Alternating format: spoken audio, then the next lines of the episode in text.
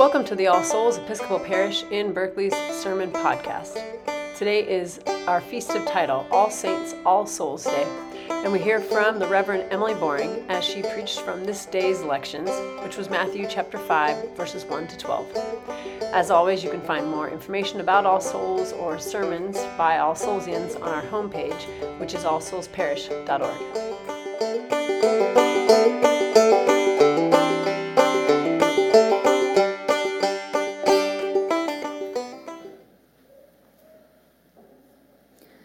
What can we hope for? In the last month, I've heard this question over and over. I've asked it myself almost every day. Week after week, it seems, something happens in the world that makes us feel hopeless. The attack by Hamas in Israel, an airstrike on an Anglican hospital a humanitarian crisis in Gaza after decades of displacement and suffering. We've watched as synagogues and mosques have hired armed security guards, while our church doors remain open and, for now, safe. And then last week, illusions of safety were shattered when a man opened fire in Maine, killing 18 people while our lawmakers failed once again to commit to change. What can we hope for? The problems seem intractable, unsolvable. Is there any path to peace between Israel and Palestine? What will it take before our own leaders realize that human lives are more important than political ideals? There are times when we have to work pretty hard to make a part of Scripture feel relevant. When I looked at today's gospel, I thought, thank God it's not another parable. I don't have to turn a story inside out and upside down to figure out what exactly we're supposed to learn. And then there are times when identifying with Scripture feels all too easy. The readings uplift a question we're still urgently asking. They expose a tension that belongs to our world just as much as it did to the world of the text. I think that's the case for today's readings from Revelation, 1 John, and Matthew's Beatitudes. In their own way, each of these texts is about what it means to hold hope in the face of that which makes hope feel impossible. They're about trying to reconcile our certainty about God's justice and goodness with the suffering of God's people now. They're attempts to articulate a vision for the future that's different enough, certain enough, abundant enough to transform our experience of the present. Our readings can't tell us what we should hope for in our world today. And I don't want to suggest there's a clear answer or that I know it. But I do think these readings, these texts for All Saints' Day, can teach us something about the nature of hope itself. They can show us how communities across time and space have thought about the connection between hope and suffering, between what's lost and what's still with us, between the truth of what is and the vision of what's to come. So let's start with the Beatitudes. On All Souls and All Saints' Day, we often talk about liminality.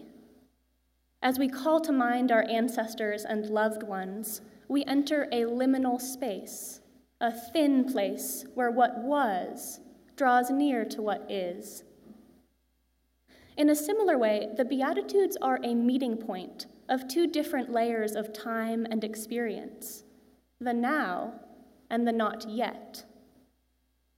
Blessed are those who mourn, for they will be comforted. Blessed are those who hunger and thirst for righteousness, for they will be filled. The first half of each phrase is rooted clearly in the present announcing a current reality. The word for blessed here, makarios, confirms that. There is a different Greek word, eulogia, that's used to bestow a blessing, to confer praise on someone or something. Makarios, here, by contrast, describes a state of blessedness that's already there. It conveys an existing state of spiritual prosperity, a rightness of relationship with God now. So the message isn't be poor in spirit, and if you do that, then you'll be rewarded. You don't need to do, earn, or prove anything to receive this blessedness. If you're poor in spirit, meek, persecuted, suffering for righteousness, you're already blessed, here and now. But then there's the second half of each sentence, the part that describes something that will happen in the future. Blessed are the merciful, for they will receive mercy. Blessed are the pure in heart, for they will see God. In each case, the state of blessedness, Makarios, is already present, but a future event influences this blessedness, exposes it, or justifies it, or completes it somehow. What's to come shapes how we see what is. I want to pause and appreciate the unexpectedness of this logic, this relationship between the future and the present. We're used to thinking about events linearly, from source to outcome, cause to effect. Under that formula, the Beatitudes would be a kind of instruction Be merciful, and then you'll receive mercy because of it. Act this way now, and then in the future you may receive a reward. But that's not what Jesus is saying. In the Beatitudes, Jesus declares that the blessedness of these suffering people precedes any outward recognition. The mourning are not yet comforted. The meek have not yet inherited the earth. The conditions of our human world clearly do not match the characteristics of God's kingdom to come.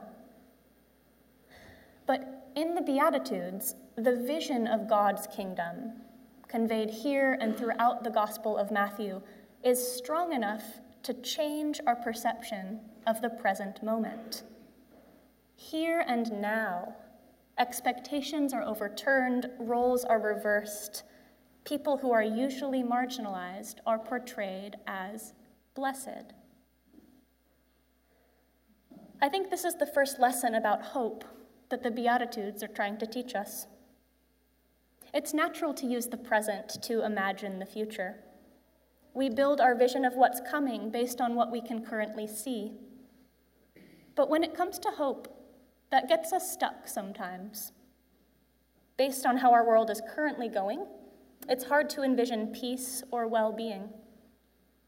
Present evidence and the weight of history behind us doesn't always give us good reason to expect that things might change. But I think that Jesus is showing us that hope doesn't have to work that way. Hope in the Beatitudes isn't built on what is, it's motivated by what's to come. Hope doesn't arise from something old, it moves toward something new. When we hope we're not constrained by what we've already seen or already experienced. We're freed to imagine a future that feels impossible, illogical, wildly and wonderfully different from now. That freedom of imagination is part of what hope means. And yet, hope is more than radical imagining. Even as the Beatitudes affirm existing blessedness, even as they assure us of the coming kingdom of God, this text also has an ethical component. Hope requires initiative from us. Take the fourth verse Blessed are those who mourn, for they will be comforted. the translation of that last word, comforted, doesn't fully capture the force of the verb in Greek. The Greek word, which I won't try to pronounce here, is a derivative of the term paraclete, meaning advocate or one who intercedes. This suggests that those who mourn will receive not just comfort, but advocacy. Comforting those who suffer is good, and we should do it, but it's not nearly sufficient. We're called to advocate on behalf of other people and do everything in our capacity to reverse or prevent their suffering. The grammar of the Beatitudes also supports this call to action. Almost all of the promises in the Beatitudes are written in the passive voice, in which a subject is acted upon. They will be filled, they will be shown mercy, they will be called children of God. Who's the agent of these actions? Who will fill the hungry? Who will show mercy to the merciful? Who will call the peacemakers children of God? We could take the easy route and claim that God is the agent who will accomplish all that God has promised. But the open ended nature of the verb allows, even demands, human agency too. Hope means pairing trust with action. We have a role in transforming what could be into what is. Which is why it's fitting to talk about hope on All Saints and All Souls Day. Today, we celebrate the cloud of witnesses who have gone before us, the people recognized and unknown, whose visions of a possible future have helped form the world we live in now. Our reading from Revelation describes these saints vividly a great multitude that no one could count, from every nation, from all tribes and peoples and languages, robed in white, with palm branches in their hands. In this crowd, we can place our own saints from the histories that we remember Reverend Martin Luther King Jr., Dietrich Bonhoeffer, Oscar Romero, Pauli Murray. Each of these saints combined vision with action. They were intimately aware of the reality of their world, of injustice, suffering, death, war, and hate. Their intimacy with this suffering is what forced them to imagine something different. Hope was not the opposite of realism. Hope was the only option. When we truly face the world as it is, hope is often the only way. I remember a time early on in COVID, in March 2020. Above my altar, I had long kept a quote by St. Julian of Norwich All will be well, and all will be well, and all manner of things will be well. As the world shut down and the news became grimmer, I got angry. That's all well and good for you, Julian. You're not in the middle of a global pandemic, cut off from all other human beings. And then I remembered, yeah, she was. in Julian's lifetime, more than half of the population of Europe died of bubonic plague. She spent much of her life as an anchoress confined voluntarily to a small stone cell. Out of conditions of extreme loss, fear, and aloneness, she received the most intimate, abundant visions, and she wrote Revelations of the Divine Love, a text that has given us hope ever since. In a moment, and this is partly to warn you, Ruth and I will sprinkle you with water. Together, we'll affirm our baptismal covenant, renewing our promise to strive for justice and peace among all people and respect the dignity of every human being. Baptism is about the meeting of what was, what is, and what is coming. Through this ritual, we celebrate our union with all saints and all souls, named and unnamed, who have received this living water and entered into the everlasting body of Christ. As we perform this ritual today, I invite you to keep my opening question in mind. What can we hope for? All Saints' Day reminds us that we belong to a spiritual lineage of people who have dared to ask that question. In the words of our opening collect, God has knit us together in one communion and fellowship. Later, we'll write the names of our own saints on ribbons, creating a literal tapestry of loss, love, and hope. I want you to think back to a person in this spiritual weaving. Picture a saint you admire. Call to mind a parent, grandparent, mentor, sibling, friend. Someone whose name isn't on a holy calendar, but whose presence shaped your life. Once upon a time, your reality was someone else's hopeful vision. Our now was someone's not yet. Hope doesn't belong to us alone. Hope comes from the past and it moves us into the future.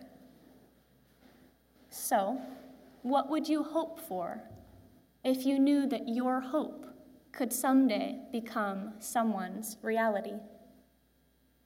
And how would you live? What would you do to make it so?